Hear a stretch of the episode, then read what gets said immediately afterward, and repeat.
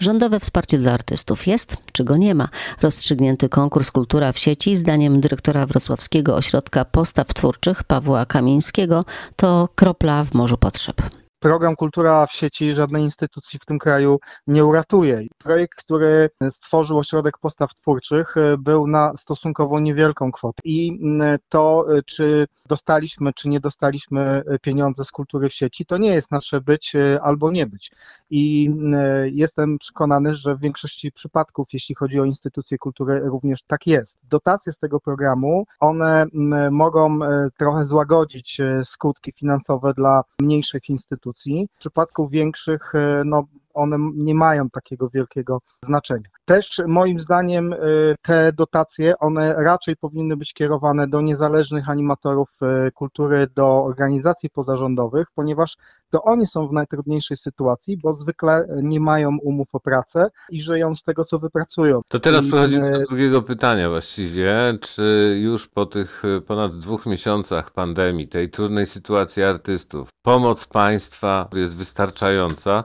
Czy jest źle? Moim zdaniem pomoc na pewno nie jest wystarczająca i moim zdaniem należy wprowadzać e, też inne instrumenty tej pomocy. Kultura w sieci była konkursem dotacyjnym, a więc premiowała tych najlepszych i najskuteczniejszych jakby w pisaniu wniosków, a niekoniecznie najbardziej potrzebujących. I dlatego ja tydzień temu złożyłem taką rekomendację w Narodowym Centrum Kultury, żeby wzorem pomysłu pani wicepremier Emilewicz wprowadzić bon rozwojowy, na przykład 1000 złotych dla no, jakiejś grupy osób. Ja wskazałem, że mogłyby to być osoby właśnie bez zatrudnienia i ten bon można by spożytkować na na przykład udział w, w, różnorodnych zajęciach, e, kursach e, odpłatnych w instytucjach kultury, no, w sytuacji, gdy będziemy mogli już no, organizować takie zwykłe zajęcia. Druga opcja to akurat nie mój pomysł, e, no to wszelkiego rodzaju vouchery na wydarzenia artystyczne, które mogłyby zasilać artystów. Na pewno również stypendia, tylko w dużo większej skali niż do tej pory, bo w tej chwili czekamy na rozstrzygnięcie konkursu również stypendialnego Kultura w sieci, który jest jakby drugim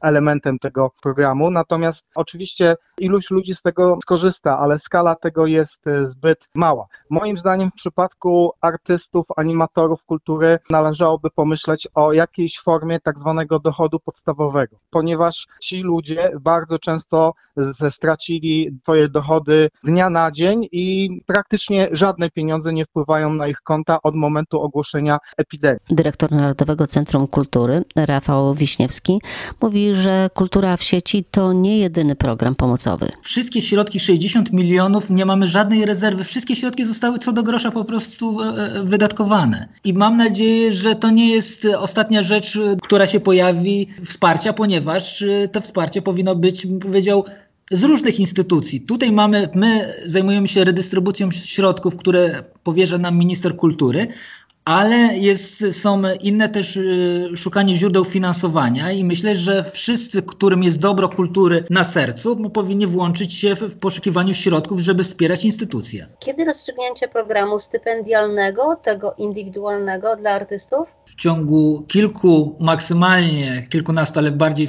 to jest kilka dni roboczych. Oprócz tego nieustannie wypłacane są środki w ramach zapomóg, które to znaczy jest ilość działań, to ma charakter trochę kaskadowy. To, to jest właśnie dlatego opowiadać tylko jakby o jednym elemencie, to nie jest jakby pełny obraz tego, dlatego że składa się na to bardzo różna mozaika w, w, wsparcia. Efekty programu Kultura w sieci będziemy wkrótce mogli zobaczyć w sieci. Artyści czekają na czas, kiedy jak inni będą mogli wrócić do pracy, na scenę. Komentarze do dzisiejszej audycji zbierał Piotr Osowicz. Ja już dziękuję za wieczorne spotkanie. Do usłyszenia.